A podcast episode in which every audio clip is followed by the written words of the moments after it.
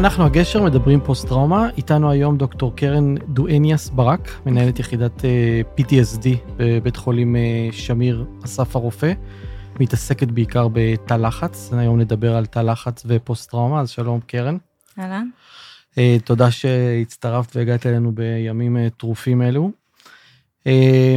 אז נתחיל כזה רק שנבין שנייה מה זה תא לחץ, כי זה קצת מלחיץ תא לחץ, אז תורידי, תרגיעי אותנו. אז אני אשתדל.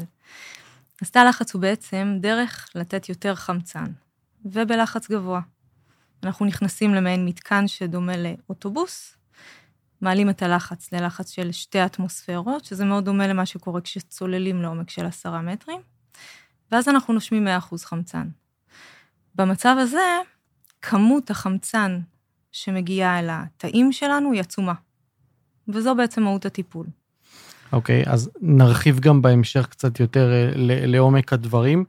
באסף הרופא בעצם אתם עם מרכז, אני מבין, ראשון בארץ ואולי בעולם, שממש מתמחה ב-PTSD דרך תא לחץ, נכון? נכון. אז תספרי קצת איך, איך זה נולד, איך הגעת לזה, קצת עלייך אולי אפילו. אוקיי. Okay. אז במרכז, באסף הרופא נמצא מרכז סגול לרפואה היפרברית, או תא לחץ, שהוא המרכז ההיפרברי הגדול בעולם. מרבית המחקרים, בטח המשמעותיים שבהם בתחום הזה, באים מאצלנו. אמ, אני פנימאית, נפרולוגית, מסתכלת על המרכז הזה בעיקר מרחוק. אבל אז קורים בו דברים מעניינים. אמ, במחקר שבדק משהו אחר לחלוטין, אה, הופיעו שורה של אנשים או נשים שעלו להם זיכרונות עבר שלא היו שם קודם. וכשאני שומעת את זה, פרופסור אפרתי, שמנהל את המערך, מספר לי על זה, והוא נסער. ואני אומרת לו, שי, למה שלא תיתן לי לחקור פוסט-טראומה? אז התגובה שלו היא מאוד טבעית. אני נפרולוגית, אני מזכירה. למה פוסט-טראומה? למה את?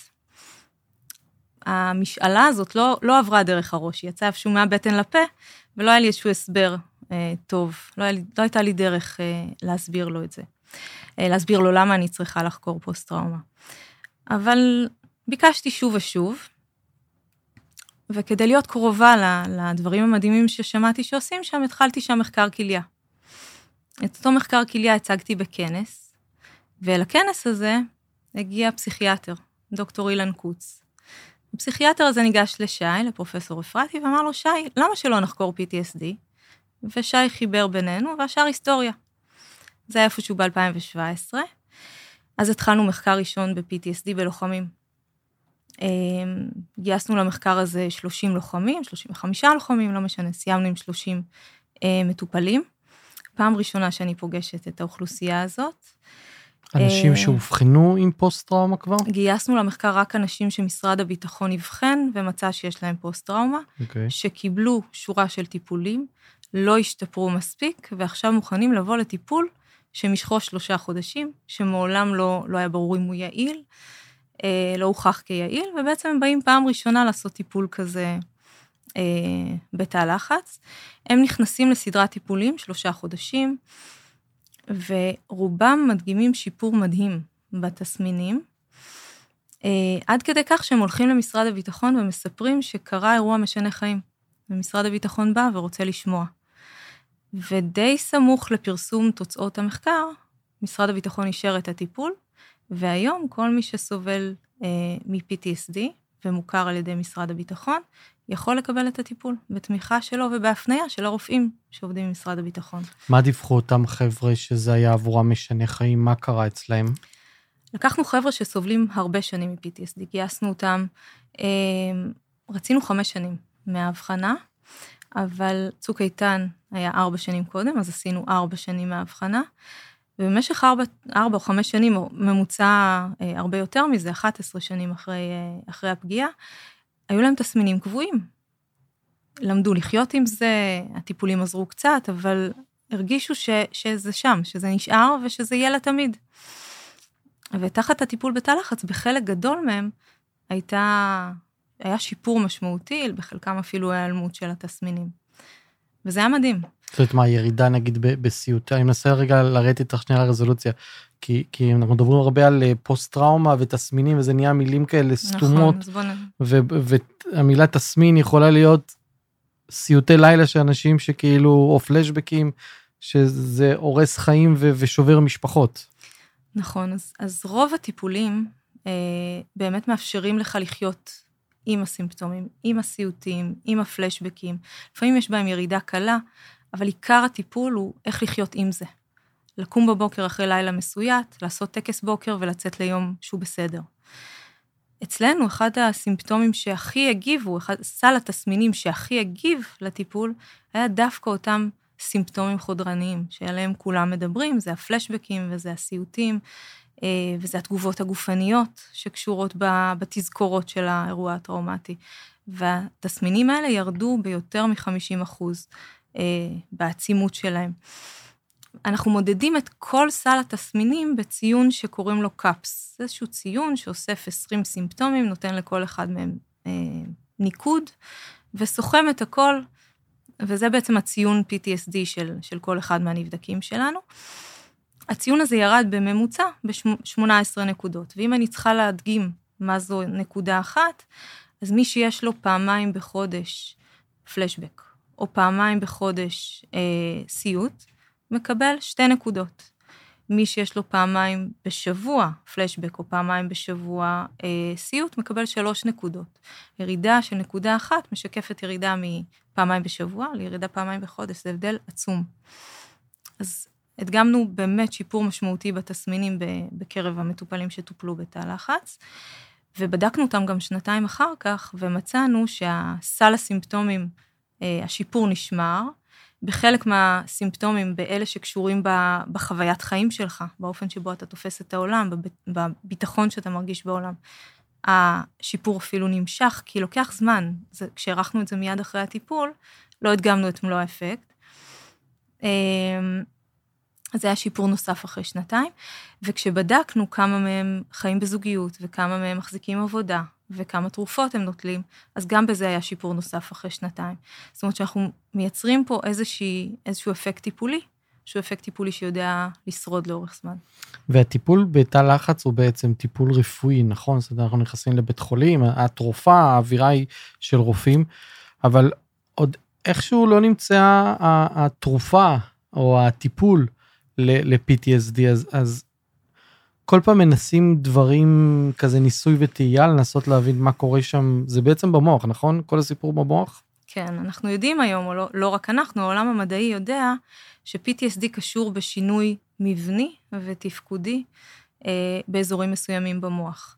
האזורים אה, אה, הלימביים, אה, שיודעים לייצר התקפי חרדה ואשמה, ו... אה, אה, הם, הם אזורים פעילים מאוד, והאזורים שקשורים בוויסות, אזורים פעילים הרבה פחות. והשיווי משקל הזה הוא שיווי משקל שמאוד משפיע על הסימפטומים. וכשאת אומרת שינויים בתוך המוח, מה, ת, ת, כאילו, תנסי אה, אה לפשט לי את זה.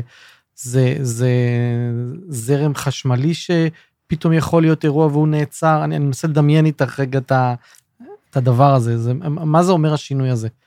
אז אנחנו יודעים שאחרי שנחשפים לאירוע קיצוני, מכל מיני סיבות, יש כל מיני תיאוריות, אפשר לתקוף את זה מכל הכיוונים, אני חושבת שזה קצת גדול מדי על, ה, אה, על ה, אה, מטרת הפגישה היום, אה, אבל מכל מיני סיבות נוצרת הפרעה בפעילות של אזורים מסוימים במוח. ההפרעה הזאת, לא רואים אותה כשאנחנו יושבים פה בחדר והכל נינוח.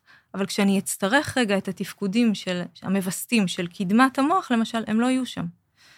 ואת זה אפשר לראות ב-MRI.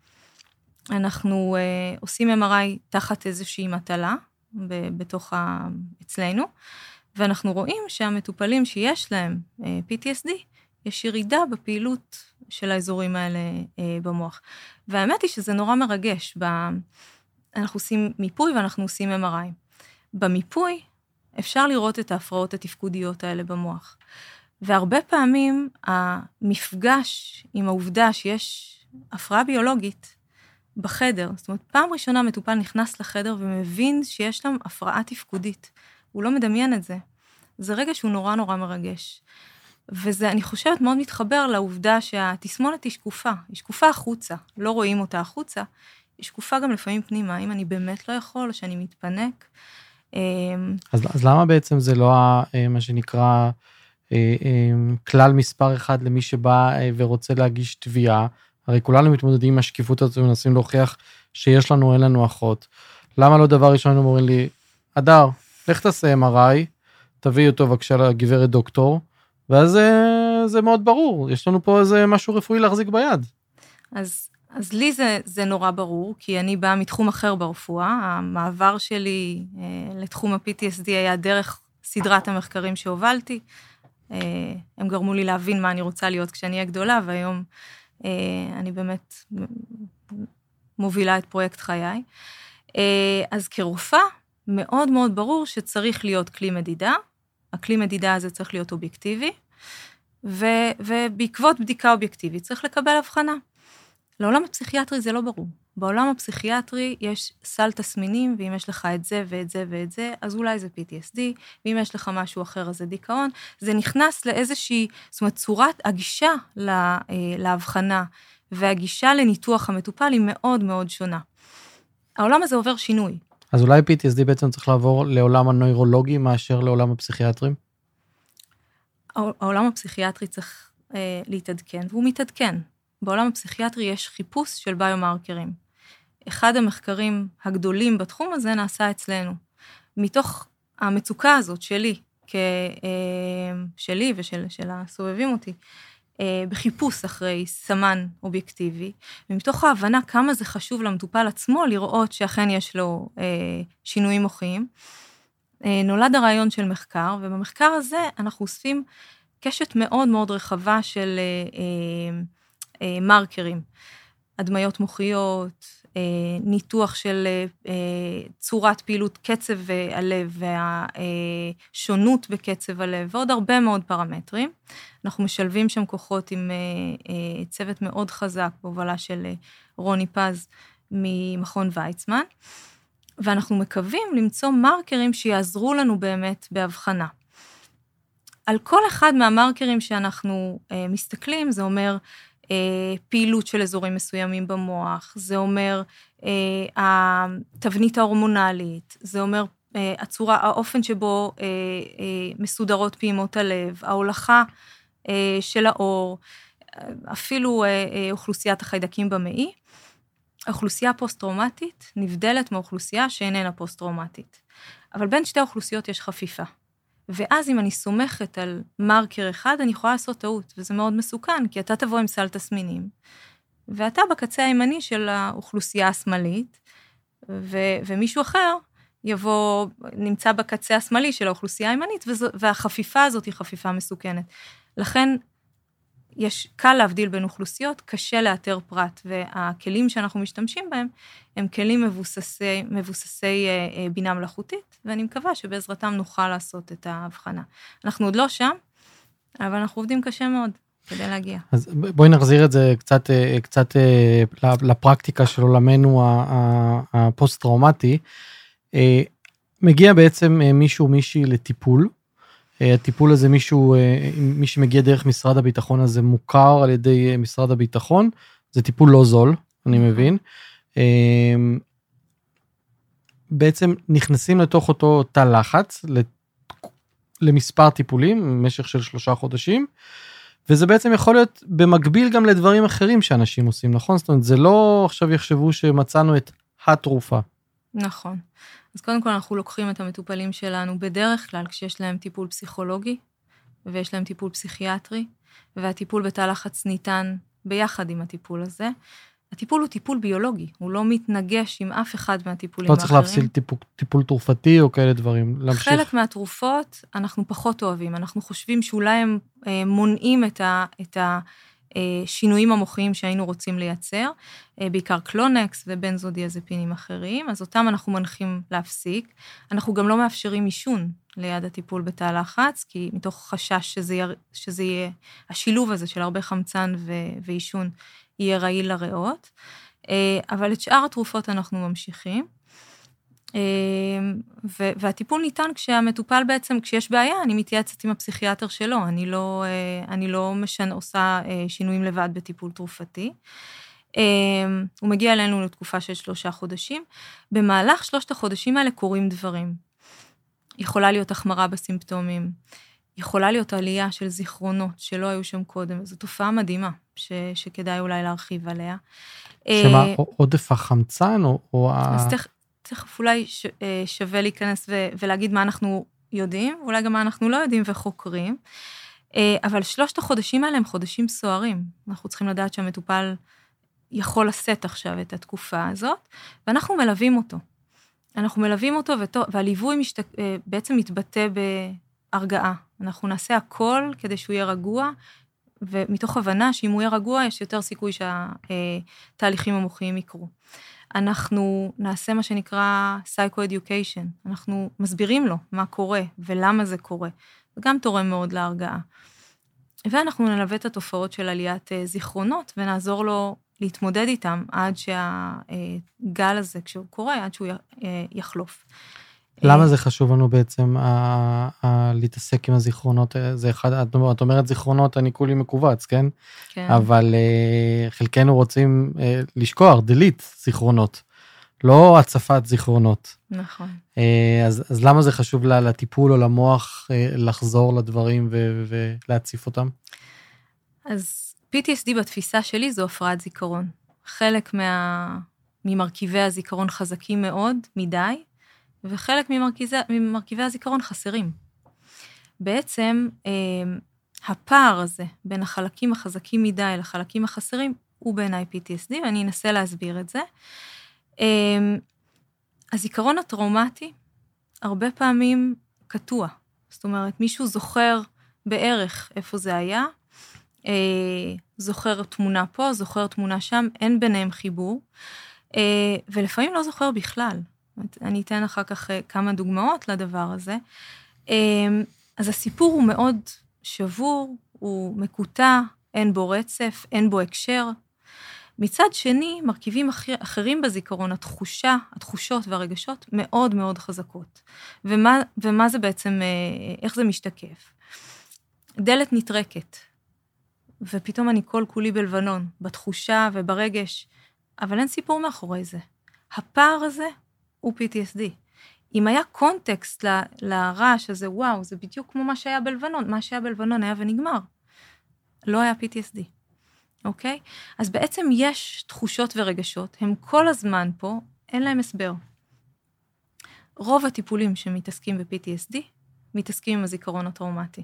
כולם מעודדים אותו, מאבדים אותו, אבל בחלק גדול מהמקרים הוא חסר. הוא לא פנוי, הוא לא קיים פה בשביל שנעשה בו עיבוד. תחת הטיפול בתא לחץ, מסיבות שאני יכולה רק לשער, אין לנו, אנחנו לא, לא יכולים למדוד את, למה ואיך זה קורה בזמן אמת, אבל אולי בגלל גירוי של אזור שנקרא היפוקמפוס, אולי בגלל הצפה בחמצן ועלייה בפעילות של אזורי מוח כאלה או אחרים. אה, יש עלייה של אותם זיכרונות. העלייה הזאת בדרך כלל קשורה בסטרס. אה, אבל אז יש הבנה. פתאום אני מבין ש... והרגעים האלה הם רגעים מאוד מאוד מרגשים. אני אשמח לתת... אה, זה, זה רגעים ש, שממש את רואה אותם ב live, בזמן שהבן אדם בתוך תא לחץ ורק נושם, פתאום הוא יכול להתחיל לדבר פתאום את אה, לבנון או עזה או מה שזה לא יהיה? זה לא קורה בתוך התא לחץ, זה קורה בתקופת הטיפול, כי התקופה כולה היא תקופה שמאפשרת ריפוי. אה, היא תקופה ש, שבה הפוטנציאל לשינויים במוח והפוטנציאל להחלמה במוח עולה. אז אני אתן דוגמה של מטופל שמגיע אחרי פציעה, אה, פציעה שבמסגרתה נקטעה רגל. והוא היה, אה, הוא היה בשדה הקרב שעות ארוכות עד שהוא פונה, ושם מתאר הרבה מאוד אירועים שהם זיכרונות שהם זיכרונות טראומטיים, שמלווים אותו מאז, וזה האירוע שבגינו הוא סובל מ-PTSD. הוא מגיע אלינו לטיפול, ובאחד הימים הוא לא נראה טוב, הוא נראה בלחץ, ואני שואלת מה קרה. הוא משהו מאוד מוזר. הפציעה שלו הייתה ב-78. משהו מאוד מאוד מוזר, פתאום אני נזכר באירועים מיום כיפור. האירועים האלה גם היו, אני לא זכרתי אותם קודם. נזכר בחציית התעלה, נזכר בעוד אה, הרבה מאוד דברים שלא צריך, לא חייבים טריגרים, נכון? אה, אז, אז האירועים האלה צפים ועולים. הוא ישן פחות, הוא לחוץ, הוא מקבל מאיתנו כל מה שהוא צריך בשביל להירגע, וה, והסאגה הזו חולפת. לפעמים יש לזה ממש משמעות טיפולית. אמ, בחור שנפצע במסגרת מרדף,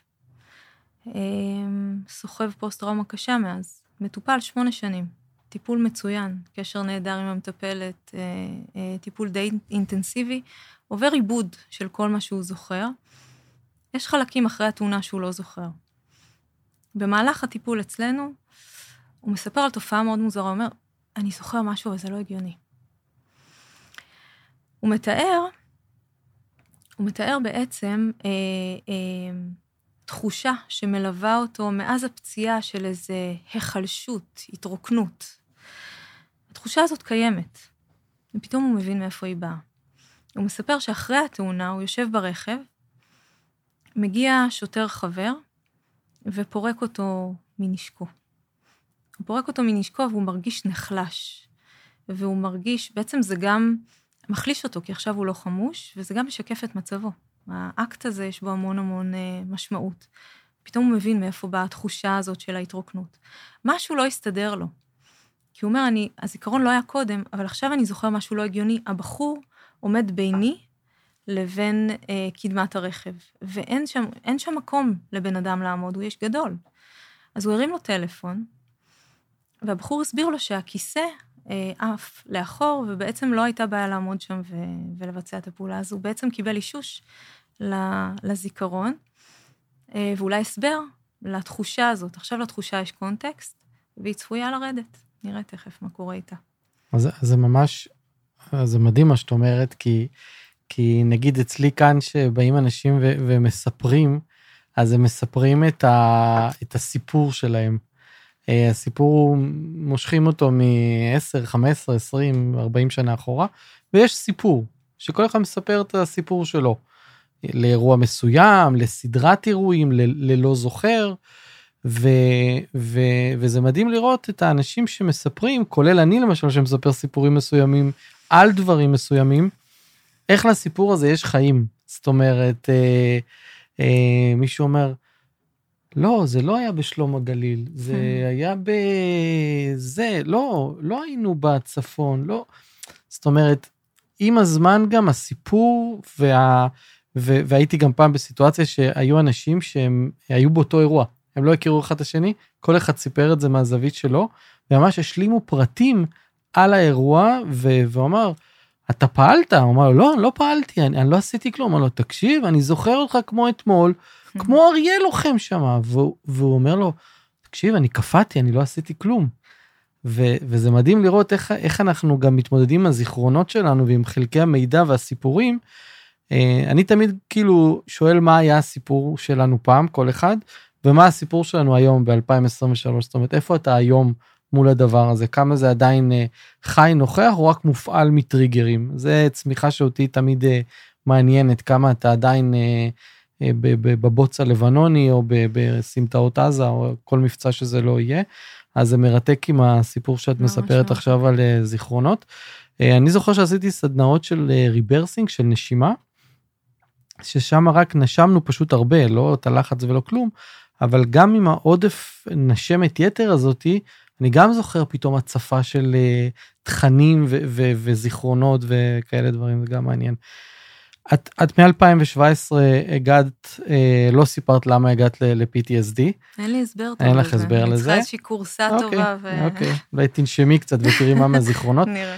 אנחנו היום 2023. איך היה הישראל שלנו התייחסה ל-PTSD ב-2017 בגדול, ואיפה אנחנו היום עם הדבר הזה? זו שאלה מעניינת. אני חושבת שראינו אנחנו רואים ש... אה, שינוי מאוד מאוד משמעותי באופן שבו ישראל, אגף השיקום והפוסט-טראומטיים עצמם מתייחסים לתסמונת. התסמונת הזו שהייתה שקופה, אה, התחילה סביב שורה של מאבקים לצאת החוצה. אנשים לא התביישו, לא התביישו ויצאו להפגין ואמרו, יש לי PTSD, זה קרה, אני לא חושבת שזה קרה, אני לא, לא מכירה את זה אה, לפני 2017. אה, איציק סעידיאן כמובן, שעשה אה, נזק מאוד משמעותי לעצמו, אבל שירות עצום לתחום הזה, עם התעוררות של אגף השיקום ושינוי מקצה לקצה של אה, האופן שבו תהליך ההכרה מתנהל היום. אה, ואני חושב, והרבה מאוד uh, סיפורים בתקשורת, ואנשים שיוצאים החוצה ומשתפים. אנחנו רואים את זה גם בתוך uh, הסבב הנוכחי. Uh, וזה, ואני חושבת שהתהליך הוא תהליך מאוד מאוד חיובי, לא בושה היום לסבול מ-PTSD. Uh,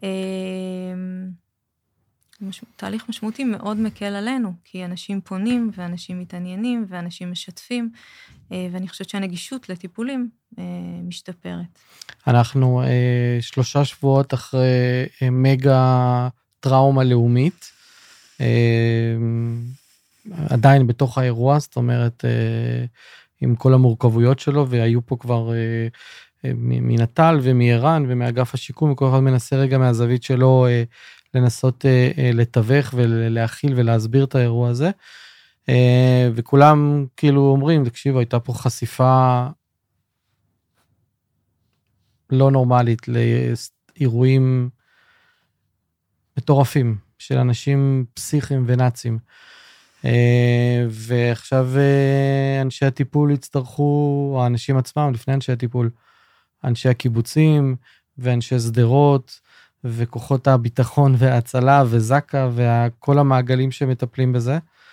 אה, אנחנו לקראת מגה גם אירוע פוסט-טראומטי. כן, אז אנחנו עדיין בשלב הראשון באמת אחרי, ה... אחרי הפגיעה, אה, אחרי החשיפה. אה, כמות הנחשפים הייתה עצומה, והעובדה שהטראומה, אנחנו מכירים את הסטטיסטיקות, אה, בעיקר דרך עבודות של נט"ל בארץ, שמדגימות 22-24 אחוז פגיעה במרבית אירועי הלחימה שהיו פה בארץ בעשורים האחרונים. זה שיעור הפוסט-טראומטיים הצפוי, זה מתחבר למה שאנחנו רואים במחקרים בעולם. פה... אה, של מעגל ראשון שנחשפו או היו בסכנת... מדברים על לוחמים בעיקר, okay. אוקיי. על לוחמים, שהיו תחת, אה, שהיו תחת אש. תחת אש. כשאנחנו מתייחסים לאוכלוסייה של אה, אזרחים, כשהאירוע הוא בעצימות כל כך קיצונית, בבתים שלהם, עם אפקט של הפתעה והיקפים כאלה, שיעור הפוסט-טראומטיים צפוי להיות הרבה הרבה יותר גבוה.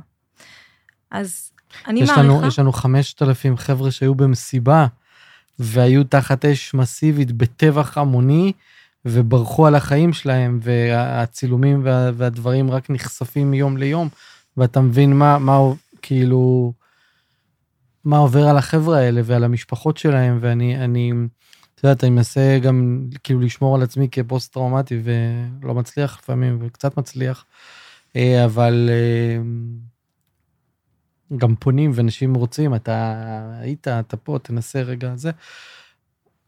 והסיפורים המטורפים. הסיפורים מטורפים. סיפורים מטורפים. אני מעריכה שכמות הפוסט-טראומטיים בארץ לפחות תכפיל את עצמה. זה ידרוש המון המון משאבים. גם בקרב אלה שלא מפתחים פוסט-טראומה, יש שבר גדול באמון שלנו בעצמנו, בעולם, במדינה, אה, ויהיו המון המון אתגרים שנגזרים מזה. ברמת היחידה שלנו, אנחנו כבר שנים רוצים לתת טיפול לאזרחים. אה, ואנחנו עובדים בשביל לקדם את התהליכים האלה, זה קורה לאט. זה יקרה בסוף, אבל זה קורה לאט. סביב האירועים האלה החלטנו שאין ברירה ואנחנו קופצים אה, למים, וגייסנו, יש לנו שורה של תורמים מאוד נדיבים, תורמים פרטיים שתרמו סכום כסף ראשוני להקמת המערך, ויש לנו תהליכים לגיוס תרומות שעוד קורים. ואני מקווה ש... זאת אומרת, היעד שלנו הוא לטפל בשנתיים הקרובות באלפיים אזרחים. ואנחנו צריכים לתוך המסגרת אה, הזו לגייס את הנפגעים הקשים יותר, יש לנו מסגרת מאוד מאוד רחבה, עוטפת עם למעשה כל סל הטיפולים שניתן לתת היום, אנחנו יכולים לתת אצלנו, יש לנו טיפולי גוף, אה, טיפולים פסיכולוגיים מגוונים, פסיכיאטרים. אז אני תכף שנייה אחזור לזה, אני רק רוצה רגע להרחיב את השאלה. אז באסף הרופא שמיר יש את הפעילות שלכם. אגף השיקום יש את הפעילות שלו, נפגעי איבה יש את הפעילות שלהם, נט"ל יש את הפעילות שלהם, name it, name it, name it, name it. אה, אה, תל השומר, אה, ניצה נקש ומיקי, מלא אנשים טובים, מלא מלא מלא. נכון.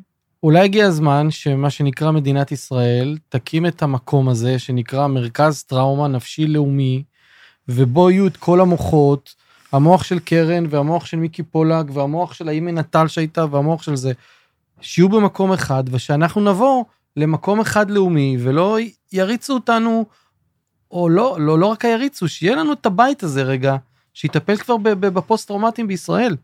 אנחנו מדברים על אלפים על אלפים על אלפים. יאללה, אני, אני ממש בעד. אני לא בטוחה שזה צריך להיות בית אחד, כמו שצריך להיות כוח חשיבה מרוכז, שינסה לבנות איזושהי תוכנית. מה למי, מה מתי, מה נותנים קודם ומה נותנים אחר כך, למי נותנים מה. הדברים האלה יכולים להיות מבוססים על מרקרים מוחיים, על הדמיות, אה, ואלה תהליכים שבהחלט צריכים לקרות. הם קורים לא רע, תראה, אני באה מעולם אחר, הם קורים לא רע בעולמות אחרים. אנחנו סביב, אה, גם, גם בלי האתגרים האלה, בקהילה הנפרולוגית עובדים אה, הרבה מאוד כגוף אחד. אני חושבת שצריכה להיות, להיות שוב, לא בית אחד שכולם מגיעים אליו, לא לכולם נוח להגיע לתל השומר או לאסף הרופא. לא, לא, הכוונה אבל, שלי הוא לא בית. אבל תהליכי חשיבה חייבים להיות מרוכזים אה, ו- ומובלים על ידי אנשים ש... אה, ברגע שחושבים ש... ביחד. ברגע שמשרדי הממשלה, משרד הבריאות, הטבע, רווחה, ביטוח לאומי, זה לא יהיה, מחליטים לתקצב ב-400 מיליון שקל מקום אחד שמחלק את זרועותיו it, לכל המקומות, אבל יש רגע איזה מקום של בורד של מוחות, שאנחנו במגה אירוע, זה לא, זה לא ה... זאת אומרת, לפני שלושה שבועות אה, דנו פה ב, ב, באגף השיקום והרפורמה שהוא עובר, וכל הכבוד ומדהימים וכפיים וזה, אבל כשאתה פורט את הדברים, אז אתה שומע שיש לך עובדת סוציאלית אחת על 600 פוסט טראומטיים במצב רגיל, הם בחוסרים. אז הם היו פה האנשים, הם אומרים, חברים, אנחנו בחוסר, אנחנו ברפורמה ענקית, זה, אבל כרגע אנחנו ב-400, 500 מטופלים לעובדת סוציאלית אחת.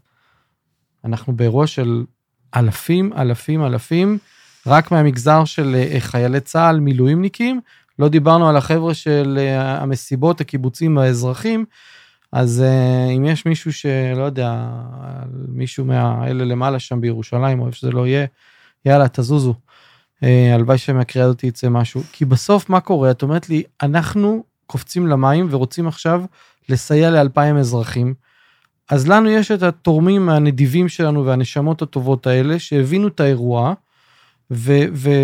ותורמים לנו לדבר הזה, שזה מדהים. אבל צריך פה משהו אחר, זאת אומרת, צריך פה רגע ראייה הוליסטית לדבר הזה. נכון, אם אני אוכל לבחור את האלפיים האלה, ככאלה שצפויים פחות להגיב לטיפולים אחרים, ולעומת זאת כאלה שלא צריכים לבוא. הטיפול אצלנו הוא שלושה חודשים, כל יום, מאוד אינטנסיבי. יכול להיות שמישהו יכול להסתפק בעשר שיחות ולהרגיש טוב יותר. אנחנו צריכים באמת לשבת כ...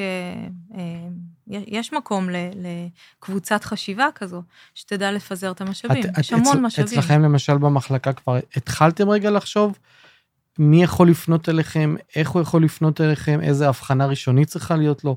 מתי הפרק זמן שפונים אליכם? אולי מהר? אולי עוד חודשיים? אולי עוד חצי שנה? אז אנחנו מחלקים את המענה שלנו לשניים. אנחנו נותנים מענה כמו הרבה מאוד גופים כבר היום. אנחנו, יש, היום ראיתי שני מטופלים, יוצאי המסיבה. אנחנו רואים, אה, אה, מטפלים באוכלוסייה שפונה כבר היום. ו, אבל בשלב הזה אנחנו נותנים מענים סטנדרטיים. אנחנו ניתן שיחות, אנחנו ניתן טיפולי גוף, אנחנו נרגיע. ואנחנו נקווה, במרבית המקרים מה שיקרה, זה שהפצע הזה שנוצר במוח יחלים. באחוז מסוים, אמרנו אולי 30 אחוז, אולי קצת יותר, הוא לא יחלים.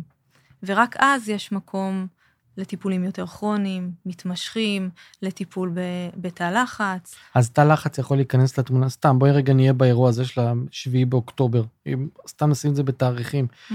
החבר'ה של השביעי באוקטובר, שירצו לבוא לתא לחץ, יבוא, יוזמנו, או עדיף שיבואו עוד חצי שנה? הם יכולים ליהנות ממה שיש למערך שלנו להציע, כמערך בלי תא לחץ, okay. אוקיי. מערך של מטפלים, מערך שמסתכל על ה... אה, מכיר פוסט-טראומה ויודע להסתכל על סמנים ל, ל, לעובדה שהתהליך הולך לא טוב במטופל הזה וצריך אולי התערבות עמוקה יותר. אז אנחנו יודעים ללוות אותם כבר מאתמול, כן? הם מוזמנים אלינו גם היום, אין בעיה.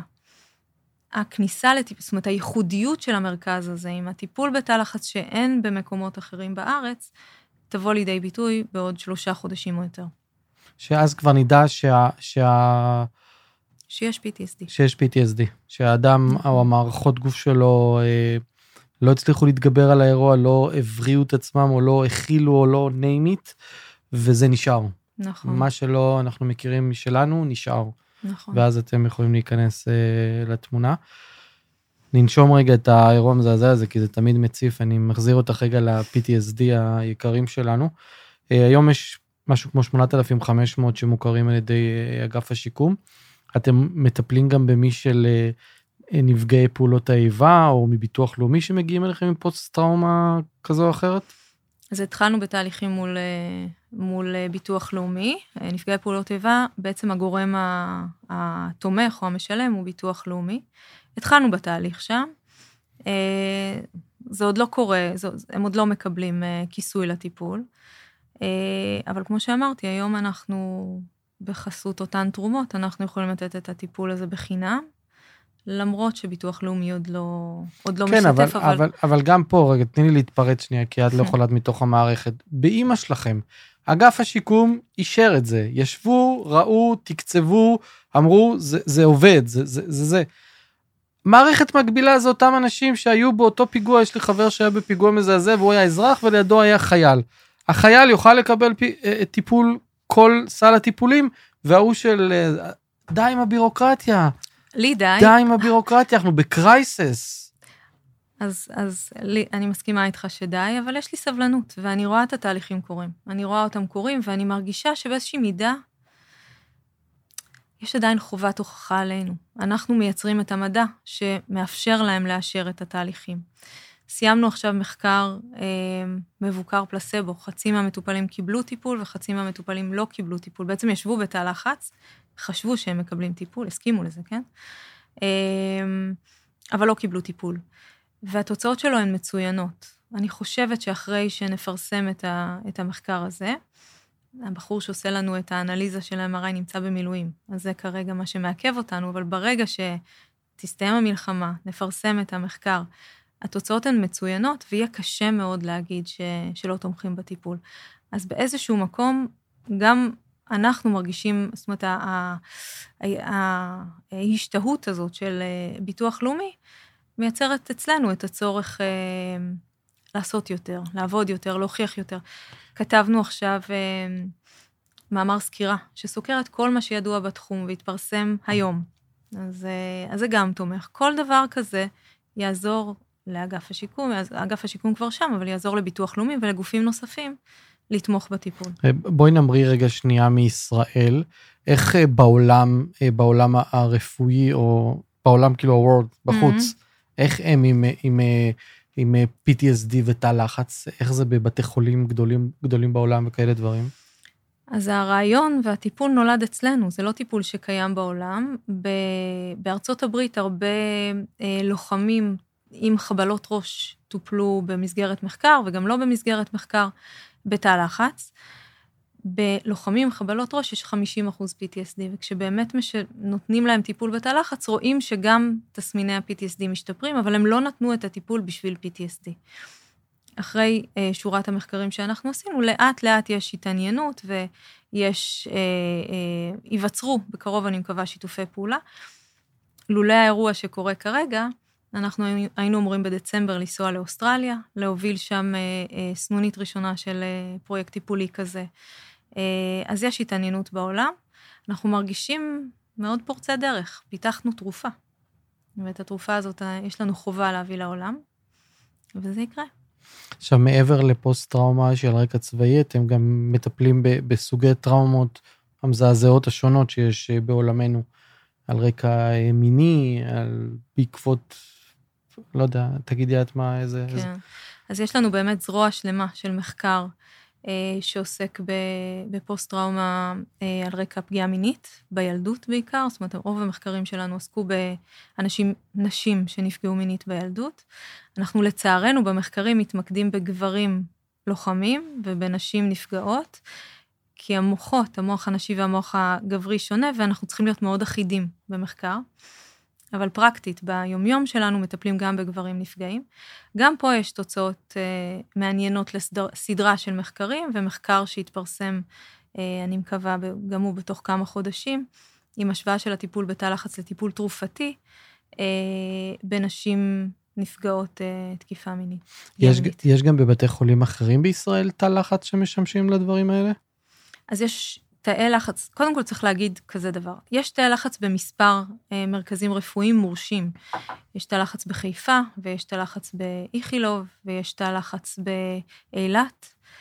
אה, אני כאילו, ההיכרות שלי עם תאי לחץ זה מאלה שחוזרים מתאונות צלילה, נכון. ואז זה, זה ההקשר התקשורתי שלי, הוכנס לתא לחץ. נכון, לא. אז, אז ב, באמת אה, מרבית הטיפולים באילת ובחיפה היו, אה, לפחות בחיל הים, היו על רקע זה.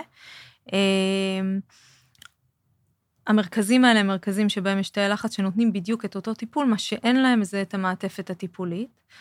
וכשהצורך עולה, אני חושבת שנצטרך להכשיר גם גופים מלווים לטיפול ב-PTSD במרכזים האלה, כדי שנוכל לטפל ביותר ויותר מטופלים.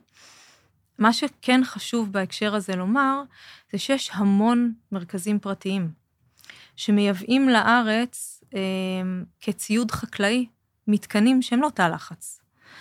המתקנים האלה מסוכנים, הם לא אמינים והם לא יעילים, אבל הם uh, מוכרים, כי אנשים חושבים שהם קונים טיפול בתא לחץ. אז זה מאוד מאוד חשוב להבדיל את הטיפול בתא לחץ במרכזים מסודרים בבתי חולים, מהטיפול במכונים, מישהו מחזיק uh, מכון פיזיותרפי ושני uh, בלונים מתנפחים, זה לא זה. אז, אז, אז רגע, זה, זה, זה מטריד אותי עכשיו. זה צריך להטריד אותך. זה, מכונים להטריד. פרטיים, so called רפואיים? הם לא רפואיים, הם מכונים למטרות, שמטרתם להרוויח כסף, והם מוכרים טיפול ש, שיש עליו איזשהו באז עכשיו ונשמע אטרקטיבי. הם מוכרים אותו בזול יותר, אבל הוא לא יעיל. אפשר פשוט לא לקנות אותו, זה הכי זול. אז שורה תחתונה, תעשו את זה בבתי חולים אה, מורשים, מוכרים וגדולים, ואל אה, תלכו לכל מיני נכון. כאלה על הדרך. איך נסכם איתך את השיחה הסופר מעניינת הזאתי? קודם כל אני אבוא לטיפול בתא לחץ. יאללה, אתה מוזמן, וכל מי אה, ששומע ורוצה להתעניין, אפשר לקבוע אה, פגישה. אני אשמח שאתה תצרף אה, איזשהו לינק ליצירת קשר. ואנחנו מטפלים, מטפלים בלוחמים, הטיפול מכוסה, מטפלים באזרחים אה, שנפגעו במסגרת האירועים האחרונים, הטיפול מכוסה, ו... וזהו, נשמח להרחיב לאוכלוסיות נוספות. קרן סופר מעניין, תודה רבה, אחלה מידע, וכאילו שלא נזדקק, אבל אנחנו מזדקקים, אז בואו נעשה את זה כבר אה, בדרכים הטובות ביותר. אה, תודה על המחקרים ועל העשייה שלך, וטוב שהגעת לשם ב-2017. כנראה זה לא במקרה. אני גם חושבת. תודה, קרן. ביי, תודה.